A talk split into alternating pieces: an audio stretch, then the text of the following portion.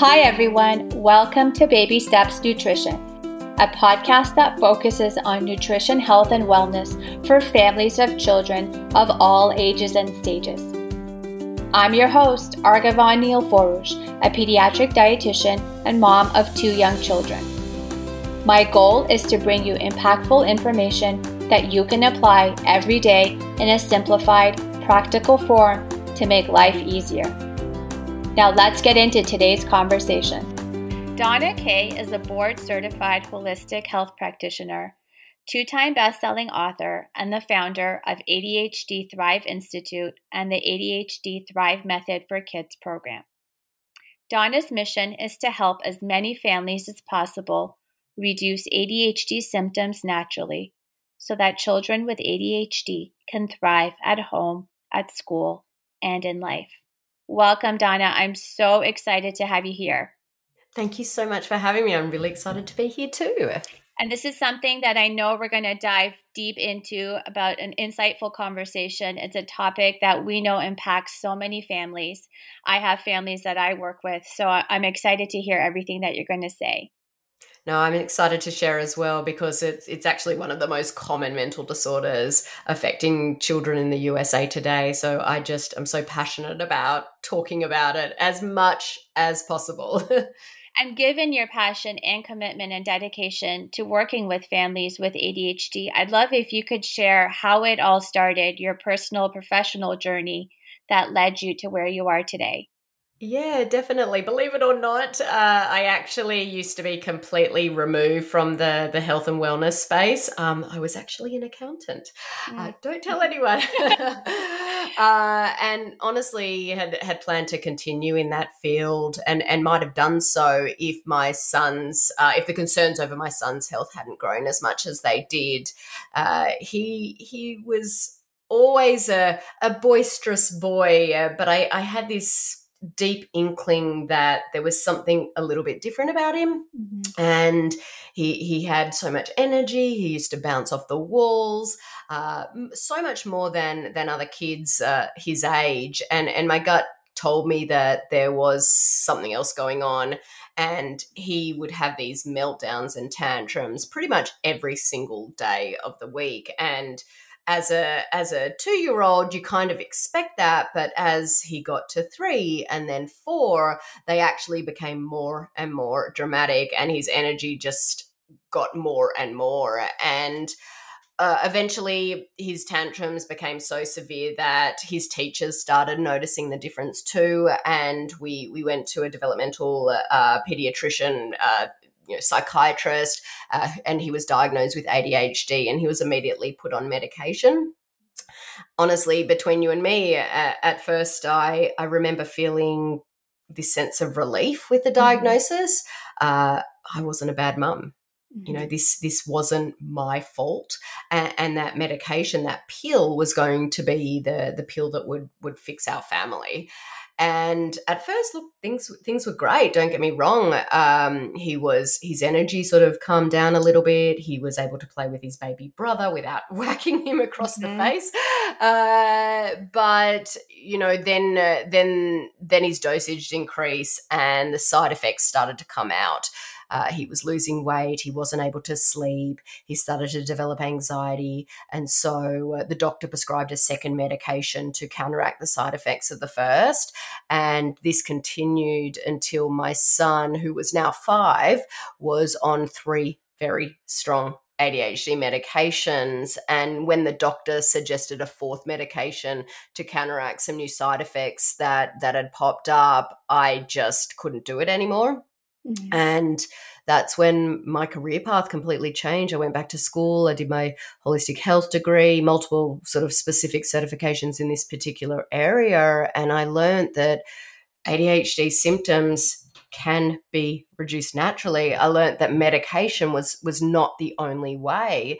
And Today, my son is 14. Uh, he hasn't been on meds for years. He is a straight A student, but that for me is not the, the most important thing. The most important thing is he's happy and mm-hmm. and my family's happy and and now we've just got that that normal peace and calm in our house that I'd always thought was going to be the case when I had children. And once I, I learned about the importance of food and these other natural strategies on behavior and the brain, uh, and once I saw how how these changes happened on my in my own family i really couldn't keep this information to myself you know i really didn't want anyone else to sort of go through the struggles my family went through uh, and over the years I've, I've, been lucky enough to work with over a thousand other families now help help them get to the same place as me but just a little bit quicker mm-hmm. And this is exactly why I love working with children. I've always been so passionate about working in pediatrics because I always say adults are advocates for children.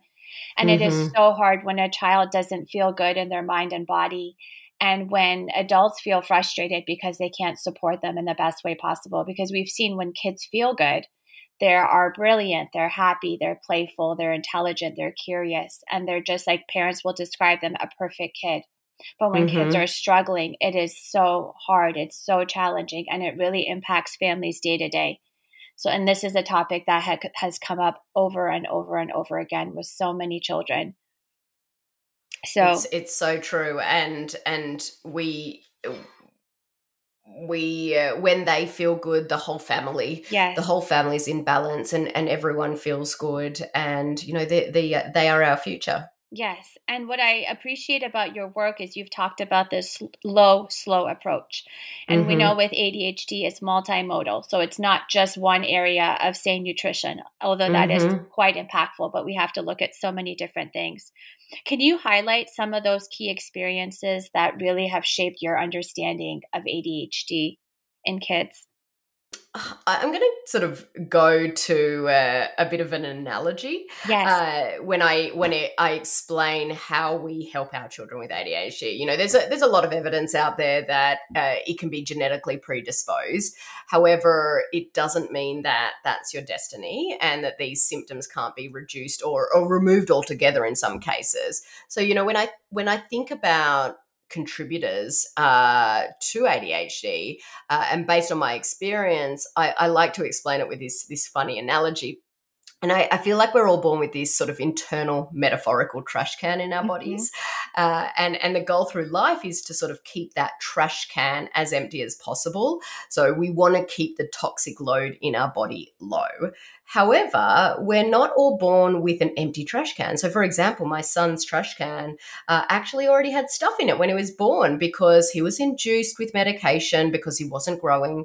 He came out and he was given medication straight away and he was put on a CPAP machine and he wasn't breastfed because he was in the NICU for a few weeks. And so that trash can kept on filling up over time, as it can for all of us. So there are many substances that contribute to that trash can. So inflammatory substances like diet, you know, that was one of the things that is super important. Toxins, pesticides, medication, they all contributed to an overflowing uh, trash can. Now, our body's designed to work to keep emptying that trash can and keep that toxic load light, but we're all born with different genetics and some of us can easily empty our trash cans when they get full, meaning they can, you know, take the trash can out to the curb on a on a Monday afternoon so the garbage truck can pick it up on that Tuesday morning. So it means that the detoxification pathways in our bodies are working well. But for some of us, uh, they can't empty their trash cans because their detoxification pathways are not working properly, just like my son's. So, what happens when our trash can gets too full of these inflammatory substances and we can't detox properly? That trash can overflows into our body, allowing that inflammation to spread. And that is why symptoms begin to show. And that's what's happening with, well, that was what was happening with, with my son with ADHD. That's what's happening with a lot of the kids that I work with. Their trash can is full, it's overflowing, and their body is filled with inflammation that we need to reduce. And interestingly, the World Health Organization ranks chronic inflammatory diseases as the greatest threat to human health. And uh, which is which is quite shocking. Um, so uh, what we need to do is we need to reduce the load on that trash can. And we do that with a number of different strategies. And and the foundation of that is diet. Uh, you know, I again, I like to use this analogy of building a house. If, if we don't have that solid foundation when we're building a house, that house isn't going to be very strong. And uh, it's the same way with our body. If we don't have that solid foundation of diet, our body is not going to be very strong. So we have to start with diet. I know that was a very long way of partly answering your questions and leading on to the next section, but does does that make sense to you? It does. And I love the way that you framed it. And especially with kids, as we know, I always say kids are not little adults. They're growing and developing at such a mm-hmm. rapid rate that mm-hmm. it really takes a more intimate, more and it is sustainable because as you said we want them to be happy healthy adults and we don't want that inflammation those chronic conditions to linger because they Definitely. will lead to all kinds of health issues that as you know we are seeing in the adult population Hundred percent, and and a, a, majority of those are driven by inflammation, mm. and inflammation can come with so many different symptoms that uh, align with all of those different disorders. It can come with gut issues, it can come with brain issues, it can come with mood issues, it can come with skin issues. So many different things all relate to that overflowing trash can. Mm-hmm. And what do you say to families who feel, you know, the term ADHD now is everywhere, and most people have mm-hmm. heard the term, that they feel it's being either overdiagnosed or people are not using it really quite correctly? I I agree. It's being overdiagnosed. Mm-hmm. I I 100% believe that ADHD is real. That's not what I'm saying. However, I do a lot of genetics uh, with the families that I work with. And one of the genetic reports that I look at is do we have the underlying genetic uh, genes that um, uh, predispose us to ADHD symptoms? And I'm seeing that less than 3% of the kids that I'm working with actually have the genes that predispose them to ADHD tendencies. So, a lot of these kids are actually being overdiagnosed. A lot of these kids are probably suffering from chronic inflammation. Their trash can is full, and the symptoms they fall under the umbrella of ADHD. You know, being unable to sit still, that hyperactivity, those meltdowns.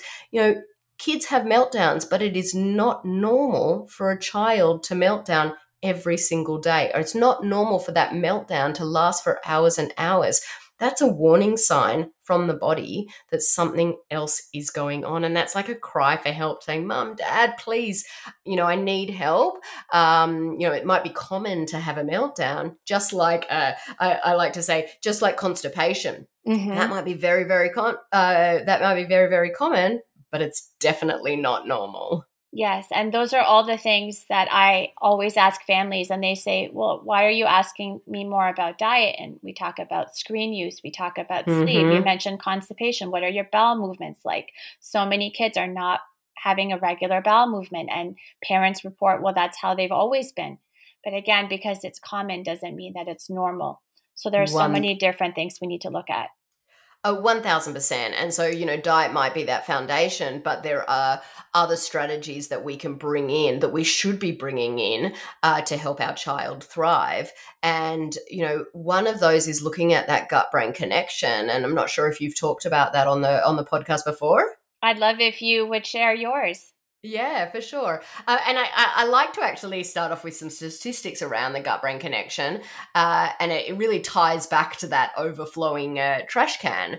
But it's, it's estimated that about 54% of American children have actually been diagnosed with a chronic illness. In 2018, this study was done.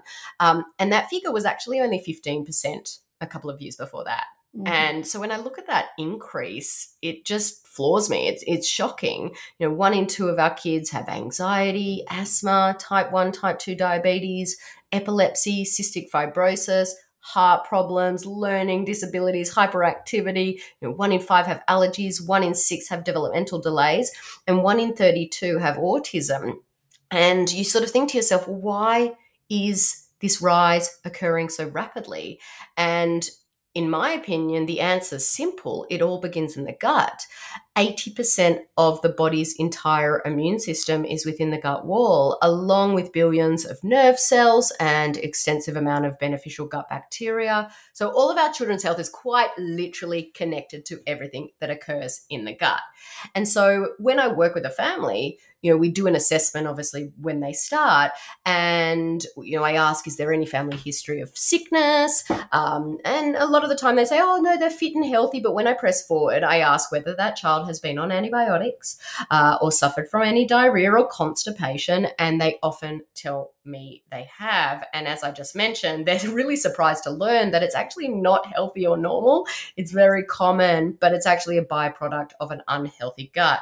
And so then I actually go forward and say, well, how many antibiotics has that child been on?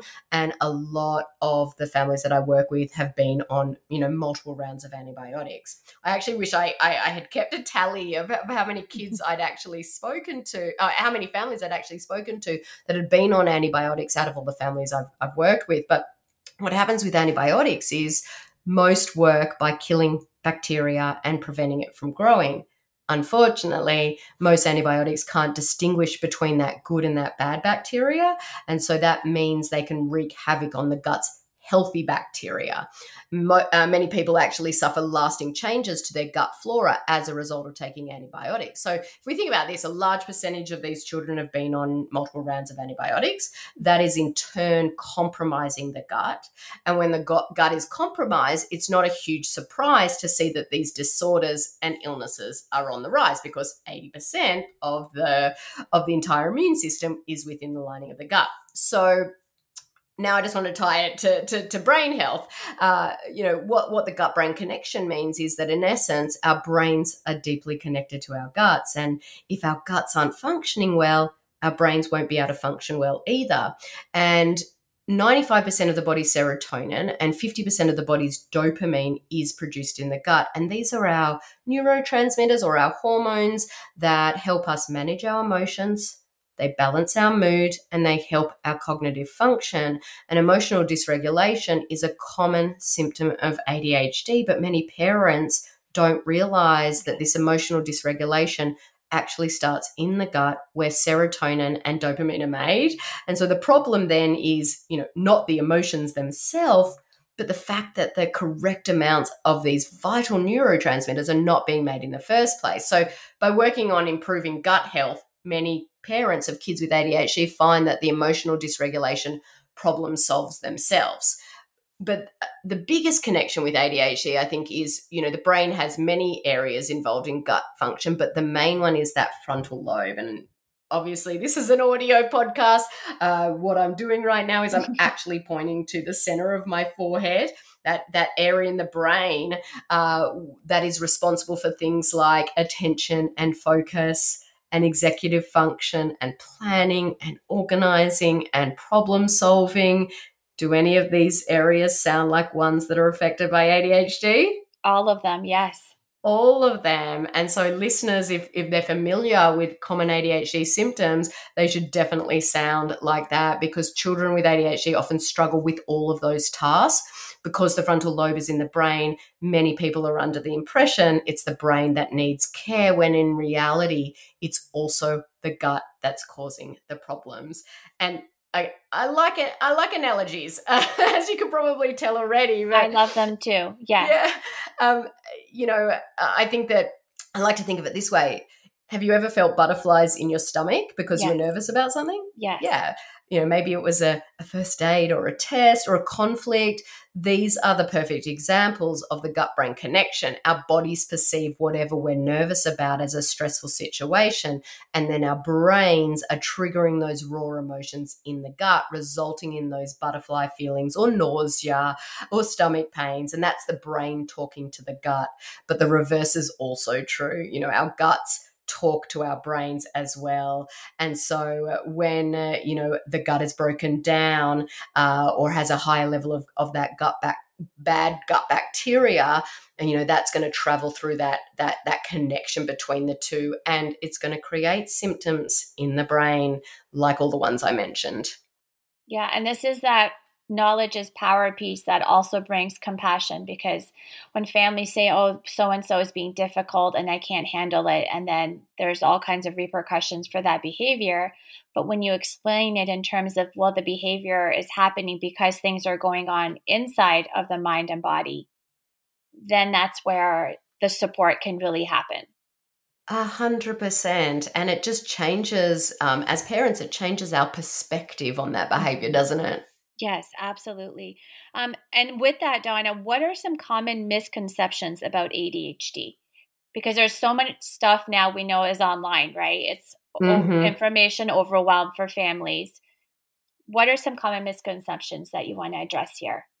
Well, I think one of the main misconceptions is that um, medication is the only way to mm-hmm. to help kids with ADHD, and you know that that for me is the biggest one. Uh, when children are diagnosed with ADHD, the first course of treatment that most doctors suggest is medication, and many of them don't even tell parents that you know altering the diet, helping that gut brain connection can significantly reduce ADHD symptoms, and that's exactly what happened with my son when he was diagnosed. Our doctor didn't mention any other course of treatment, and the only one he told us about was medication. And unfortunately for us, the medication, it did more harm than good. And with each new medication, our doctor suggested my son had a new side effect and then another medication to counteract that side effect. And so you know, when I started learning about the effects of diet, the effects of gut health on ADHD symptoms, and how we heal the gut, ADHD symptoms can be reduced or, you know, removed completely. I actually went to my pediatrician and I said, can we do a gut test? Can we look at food sensitivities? Can we change the diet? And you know what he said to me? Mm-hmm. Don't bother. None of that works. Yes, I've heard that before. Mm-hmm. And you know, I can now, let's just say I don't have the same pediatrician anymore. Because um, I can definitely show him that uh, it definitely works. Um, uh, but, you know, I think that, you know, I'm not against medication, but it shouldn't be the first course of action. Not when food and these other natural strategies that we're talking about can sometimes be even more effective with no side effects to worry about. So if parents, you know, want to reduce ADHD symptoms in their children, they need to do something much more than just give a pill. Uh, and even supplements, you know, supplements are not going to be the be all and end all for ADHD, you know, improvement either. Supplements can be super effective, so can medication. But if our kids continue to load all of those toxic products into their trash can and they're not able to empty that trash can to the side of the road every Monday, then the symptoms are not going to go away because the foods we're eating, the other things we're putting in the trash can are exacerbating the symptoms. And I actually believe in a food first approach. You know, that means to me that rather than trying to find a magic pill that's going to fix a child, we clean up their diet instead. And in doing this, we actually start to reduce that inflammation. We actually start to reduce that toxic load, that load on the trash can. And then symptoms start to reduce because we're actually getting to the bottom of what's causing these symptoms in the first place. Yes. And Dana, let's talk about those specific evidence based interventions or strategies that yeah. you work with. Yeah, look, I I'm a very science based uh, uh, person, um, and I have run into many non believers in my time. I can tell you that my husband used to be one of them. Uh, sorry, Ben, for throwing you the bus. um, you know, it was the science that first made me rethink the direction we were traveling with my son Oliver and I actually like to go forward with those scientific studies to to show uh, families that this is not just you know something I thought up or thought might work. Uh, you know, there was a study done in 2015 that concluded that 64% of children diagnosed with ADHD were actually experiencing a hypersensitivity to food. 64%. Wow. You know, I, I, wonder what might happen if these children change their diet and remove the foods that they were sensitive to. You know, is it possible that these ADHD symptoms would disappear or at least become more more manageable? Uh, there was a there was another study that showed that fifty six percent of ADHD kids tested positive for food allergies, mm. compared to less than eight percent of kids in the general population. You know, that's a big difference between kids with ADHD and, and, and kids in the general population. And that t- tells me there is a clear correlation between ADHD and food allergies. Uh, there was one more study. I'm not. I could be here all day, but I'm just going to share one more study. Uh, in 2017, a, a, study concluded that the addition of micronutrients in the diet improved overall function reduced impairments uh, and improved attention, emotional regulation, and aggression. So, you know, clearly medication is not the only way to help children with ADHD. But I think I, I think I want to sort of go into give give some takeaways for for the listeners because I can share all these studies, but they're like, well, what do I do next? I mean, for me, uh, I believe and you know have seen it time and time again uh, we want to remove the highly inflammatory substances because they can lead to a immune response in the body. They can lead to something called leaky gut, uh, which is you know a breakdown in the lining of the gut. I'm not going to go into leaky gut right now, as that's probably a whole topic for another day. But you know the, the main three that i have found in all the families that i've worked with uh, are gluten dairy and soy. Um, i'm gonna I, think i'll just tackle gluten. Please do uh, yes. yeah to, to start with because that's the number one food that i recommend all all children with adhd cut out of their diet because it's so inflammatory. It's actually inflammatory for everyone, even those without ADHD or a known gluten intolerance. You know, plain and simple, gluten is harmful for everyone. That's because gluten triggers you know increased intestinal permeability in everyone that's which is you know like leaky gut so basically it's the breakdown of, of the intestinal walls now we, we've talked a little bit about the gut brain connection so i'm not going to sort of dive deep into that but um, gluten leads to that leaky gut, which leads to inflammation going into the bloodstream, which leads to those additional symptoms like what we've talked about, but also other symptoms stomach aches, constipation, reflux, runny noses, anger issues, wheezing. Uh, and so, uh, you know, we find that when we can remove the foods that are contributing to that inflammation, that are contributing to that leaky gut, which are contributing to that gut break that gut brain connection breakdown, you know, symptoms actually start to reduce. But gluten, one of the biggest things for me is it binds to opioid receptors in the brain. Now, opioid, it sounds like you know, heroin, morphine, that sort of thing, because gluten actually binds to the same receptors as morphine. And it can lead to something called uh, a gluteomorphin response. And when you have a gluteomorphin response in the body, and it doesn't happen to everyone, uh, we do a lot of a lot of testing in our in our business, and one of those tests is something called a wheat zoomer, Z O O M E R. uh, got to, uh, sorry, you say Z double O M E R. I've got to spell it out because of my accent. It doesn't sound like how it. Well, I grew up in Canada, so I also say oh, Z or Z. Uh, okay, good, good, good. It was funny. Uh, up until recently, I didn't know. I live in America. I live in. Seattle, Washington, but um, I've been here for almost 10 years. And only up until like a couple of months ago, I didn't know that Americans didn't say Z. And so uh, I've been saying Z O O M E R. And an American pointed out to me, like, what's Z? And I'm like, oh, what? So I've been I've been spelling it out, and everyone's probably still going, what's she saying? and I knew exactly what you meant without Good. even flinching. I'm glad. I'm glad. Um, and so, uh, I, you know, we're actually testing to see if that gluteomorphin antibody is actually present in the body. And a lot of the time, I, I, don't have the exact percentage, but I would say a good 70 to 80% of these kids that we're testing have this gluteomorphin antibody. And when you've got this antibody, it leads to depression, it leads to mood dis- dysregulation, it leads, leads to, you know, brain problems. But what it also leads to is if you go on a gluten free diet, you're more likely to have a gluteomorphin withdrawal response, which is kind of like uh, a withdrawal from morphine. You know, you think about what happens when you withdraw from morphine, it's the same when you stop eating gluten, but you've just got to press forward. Uh, and get over that hump and then you know the changes can be quite dramatic in in your child and so a lot of families they might start a gluten free diet and they say symptoms are getting worse and i'm like just bear with it, just bear with it, push through, push through, because they're they're suffering from that gluteomorphin withdrawal response. Mm-hmm. And what about families who say they've taken everything out, but they still have not seen improvement?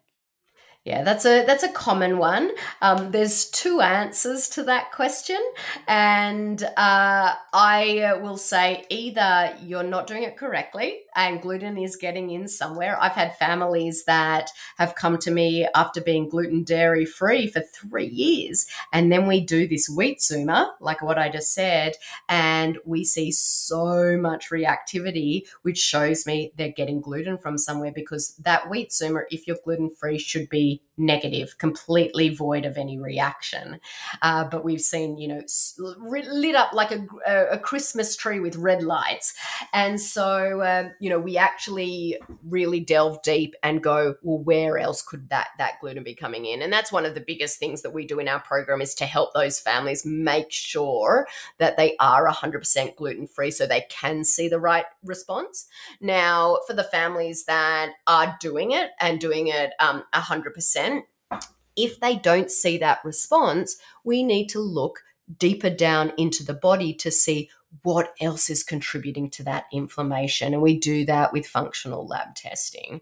And so, functional lab testing really is kind of like a window into your child's body to see what is uh, exacerbating those symptoms, what's contributing to those symptoms. You know, we look at the state of the gut, so we do a stool test uh, to see if there are, is there any bacterial overgrowth? Are there any parasites? Uh, is there yeast uh, overgrowth? I know that sounds disgusting, but um, uh, you know, That's it's so important. Yes, it's so important. Um, we also look at food sensitivity testing uh, to see what foods are contributing to those inflammatory reactions in the body. The important thing to remember is food sensitivities; they're not true allergies but they do cause inflammation. So once you heal the gut, you can actually add them back in. Uh, and we also do another test called an organic acid test, which is uh, OATS for short. Uh, and it's an awesome test because it looks at over 70 different important markers in the whole body and how it's functioning. So it can show you the need for specific nutrients like B vitamins, which are really important for our compromised kid kids. Uh, it looks at your detoxification pathways. It looks at your neurotransmitters like your serotonin and your uh, your dopamine. It looks for other things that could be contributing to inflammation, like yeast, mold, all of those things. And then the final test is uh, we do as a sort of a base overview. There's many more, but I find that these four are sort of that good base. Is something called a cryptopyrrole test now, uh, um, a lot of families, you know, haven't heard of that, and a lot of traditional doctors haven't heard of that either. Uh, but in the functional world, basically, pyrroles are a normal chemical byproduct in the body, and they attach to vitamin B6 and zinc, and they draw these elements out of the body when they're excreted through the urine. So, if someone has elevated urine cryptopyrrole levels in the urine, it can result in a dramatic deficiency of zinc and B6, which are super critical for, for any of us. But um, it's frequently identified in behavioral disorders, ADHD, depression, aggression.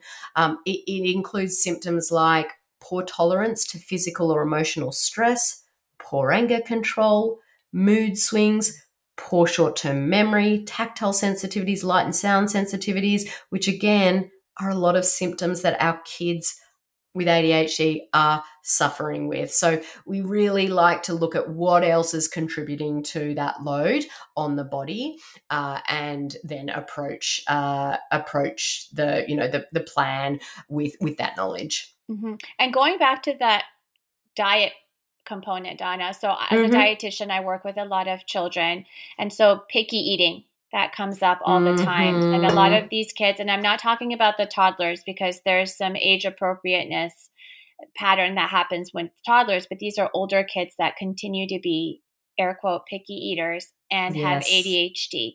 And so for families that are worried about if they have to take out all the foods that their kids really only selectively eat, what would you say to those families? I would say so. I would say that uh, probably about 70% of the families that we work with have a picky eater. Mm-hmm. And so, uh, firstly, don't don't just uh, say no. I can't make these changes because I have a picky eater.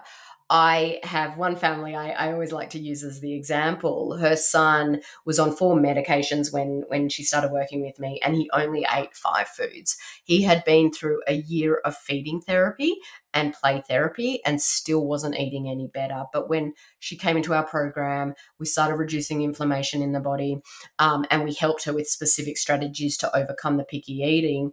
Um, he started to thrive. He now eats over 200 different foods, and he's definitely not classified as a picky eater before.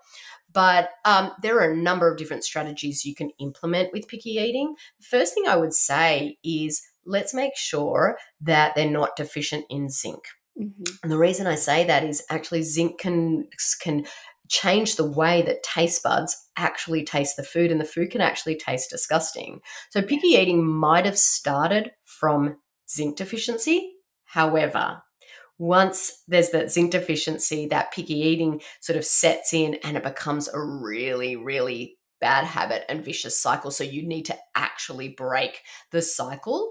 Uh, and we use a multiple of different strategies. One of the things that I say with families, if they come into the program, we start really with basic strategies. And I like to do something called the Family Food Challenge because we just actually want them to start eating more foods first. We don't want to focus on taking everything away. We actually want them to eat more foods. And so uh, we sit down as a family and we uh, we say that you know the doctors have said we all need to start eating more of a variety of food. Don't call out the child because we don't want the child to feel like you know we're all doing this just because of them. Yes. Uh, and we say, so we're going to do a family food challenge. And it's really exciting. We're going to work together as a family and we're going to try different foods. And every time we try a different food, we're going to, you know, get a point on the chart. And then when we get to a certain number of points, we're going to do a family activity, a fun family activity together. And as the family, agree on what that will be. Every family does rewards and things like that differently. And so it might be that you all go to the movies together, or you have a family game night, or you go to the park on a Sunday, whatever it may be. Everyone needs to agree as a family. But what we do is mum or dad will pick the food to start with because we obviously want uh, to get the ball rolling. Yes. But we want to pick something we know that the child is going to actually like so they can get those you know that that that positive reinforcement as they're going along. And we pick that food as closest as it is to its natural thing. Just say it is like a blueberry for example. And everyone gets that blueberry on their plate before anything else hits the table for dinner time. And everyone looks at it they touch it to their lips they smell it uh, they taste it you discuss the the flavor the texture all of that sort of thing and then we get a point on the chart. Uh, and we do that same food every day for seven days. Now, you're probably asking, well, why seven days? Yes. Uh, it can take 15 to 20 times for a kid to accept a new flavor and new texture. And so if we just do it once and they say, no, I don't like it, and then we give up, we're actually feeding into that vicious cycle again. Uh, so I like to sort of do seven days because if we did 15 to 20 days, we'd be doing this, we, we, we would be doing the same food for a very long time. And then the next week, the child picks the food. You know, you can print out these uh, uh, fruits and vegetables, colors of the rainbow, and they can choose from that what's that food. And then you will do that food every day before dinner for seven days. You know, what do they say? It takes 21 days to create a new yes. habit. After 21 days, you are now the family that tries new foods. It becomes part of your normal life every single day. That's what you do. That is what you do. And it's stopping this, you know, um, and stopping this tug of war between you and your child, this this argument on a daily basis of getting them to try new foods. This is a family activity you're now the family that tries new food. So that's one of the really basic strategies that we start with. There are some more complicated strategies that once we're a little bit more comfortable with trying new foods that we delve into. But again, I could I could probably have a whole podcast episode on this. Um, but all I will say is, you know, Rome wasn't built in a day. Yes. Uh, you don't need to make all of these changes at once. Uh, and um, you know, we want to take small slow steps to get us moving in the right direction. It only takes one step to keep moving in that right direction. And I absolutely love the family approach because it takes the pressure off the child. And I'm sure there's yes. been enough pressure on them as it is. And also the role modeling piece, right? We know with kids, they look to their yes. adult as their role model. And there's still so much influence that can happen, even when the child is a teenager, maybe a little bit less, but still very much impactful. So it brings everybody in. And eating is something that we do anyway. So again, that pleasure of eating piece, which I know sometimes can go missed when we're focused so much on a diagnosis or a condition or a problem to solve. Yes, definitely. And look, our children, they're not a problem to solve. Yes. And we do get caught up in that. Yes. And so let's just bring in some basic strategies that we can help our child be the best version of themselves. You know, a pill is not going to fix your child. And, uh, you know, there is absolutely no um, uh, you know no judgment from me whatsoever. I've been there. You know my my son was 5 and he was on three strong medications and the doctor we wanted him on a fourth. And so i get the need to to get off that emotional roller coaster. Mm-hmm. uh, but you know i'm here to say that your child can thrive with ADHD. They, you can have peace in your house. Um, you don't need to be on that emotional roller coaster. And there are people out there and strategies out there that can help. Absolutely. And given that kids spend the majority of their time at school, so that's something I've been at school, I volunteered, and I was able to see.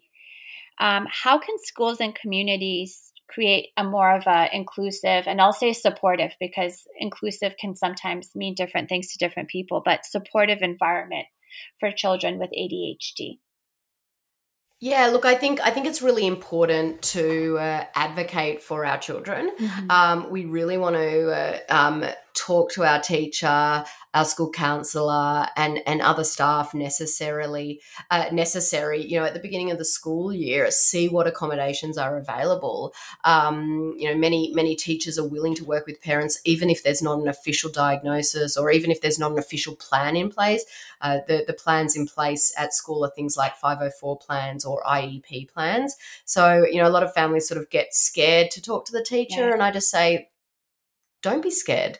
You know, don't be afraid to talk to the teacher. Let them know what your child needs and work with them to create a plan that will best help your child succeed. There are so many strategies uh, that the school can, you know, bring in to really help that child.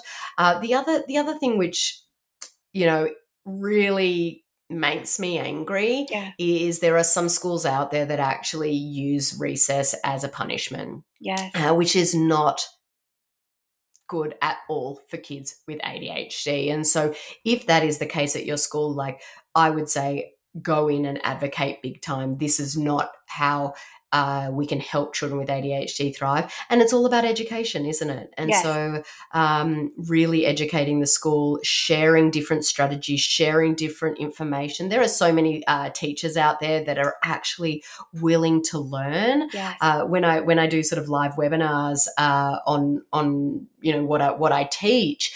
Um, you'd be surprised how many teachers come just to learn for their for their their, their students in their classroom. Yes, and it creates more calm and peace for them as well, and for the exactly. kids that are in the classroom. So it's really a win win for everybody. It definitely is. Um, so we've made such huge strides in ADHD awareness overall, but as we know, there's always changes and room for improvement. What would you like to see in the way society approaches ADHD in children?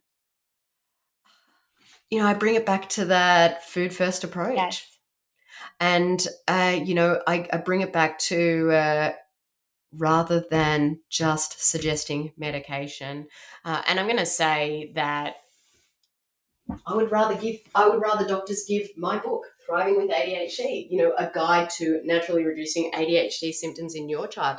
That's what they should be doing 1st mm-hmm. not handing over prescription medication. And so that's the biggest change that I that I would love to see in society these days for kids with ADHD because I have seen it time and time and time again. Kids with ADHD can thrive naturally.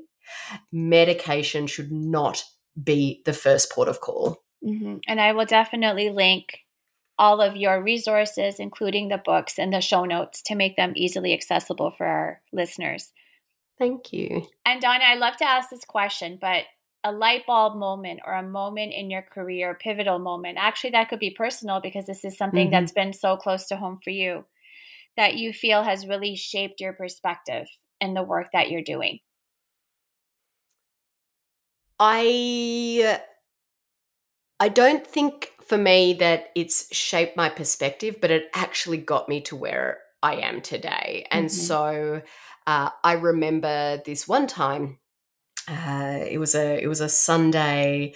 Uh, it was pouring with rain in Seattle, which it normally does, and we were all climbing up the walls on top of each other. You know, my son had had multiple meltdowns, and I was I was like, I have to get out of the house. So, you know, I grabbed him, we got in the car, and we went to Costco. Mm-hmm. And as you do. Yes.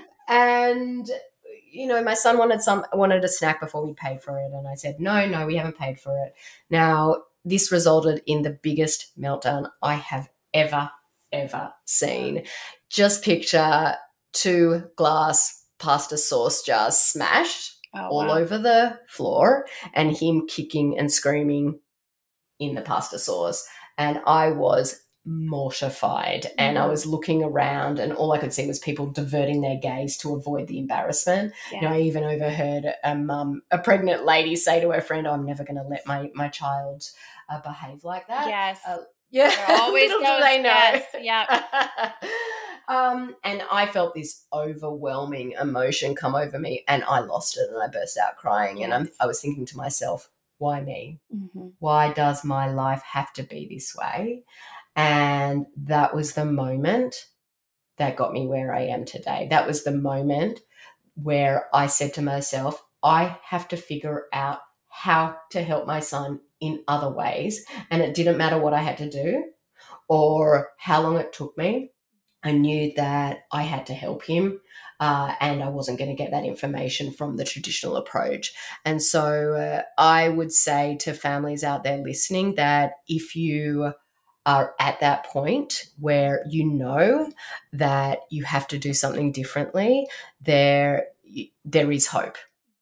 You do not need to suffer. Your child does not need to suffer there is hope to help them thrive. And so use that emotion to go, okay, this is going to be the moment that changes our life. Yes. And I always say, trust your instinct. If you feel mm-hmm. like something needs to be done and you're struggling day after day, then trust your instinct and go with that. Someone shouldn't Definitely. tell you that it's fine and you'll be okay, and someone mm-hmm. will outgrow it because this is your life and this is what's impacting you every single day. Every single day. Um, Dana, where can our listeners find out more about you? I know we can have more conversations. I would love to invite you back. Thank but in you. the meanwhile, where can they find you? Um, yeah, they can find me at my website, which is ADHDthriveinstitute.com. I'm on Instagram, Facebook, and other social pra- uh, platforms at ADHD Thrive Institute. Uh, my international best-selling book is available on Amazon, which is Thriving with ADHD, a guide to naturally reducing ADHD symptoms in your child. Wonderful. And I will be sure to include all of those again in the show notes. Dana, I want to thank you so much for being here to highlight how baby steps forward to understanding and managing ADHD in children results in those sustainable long term changes, which I know families can really appreciate. So thank you so much thank for being here. Thank you for having me. And to the listeners, thank you as always for tuning in. Until next time. Thank you for listening to the Baby Steps Nutrition Podcast with your host, Argavan Nilforoush. We hope you enjoyed our deep dive into all the tips and tricks you and your family can use to make daily life a little easier. If you enjoyed this episode and you'd like to support the podcast, please leave a rating and review, share with others, and follow us on social media Instagram, Facebook, and Twitter at Baby Steps Nutrition Podcast. As always, you can head over to babystepsnutrition.com to sign up for our email list, as well as check out all the links and resources in the show notes. See you next time. Tune in. Feel great.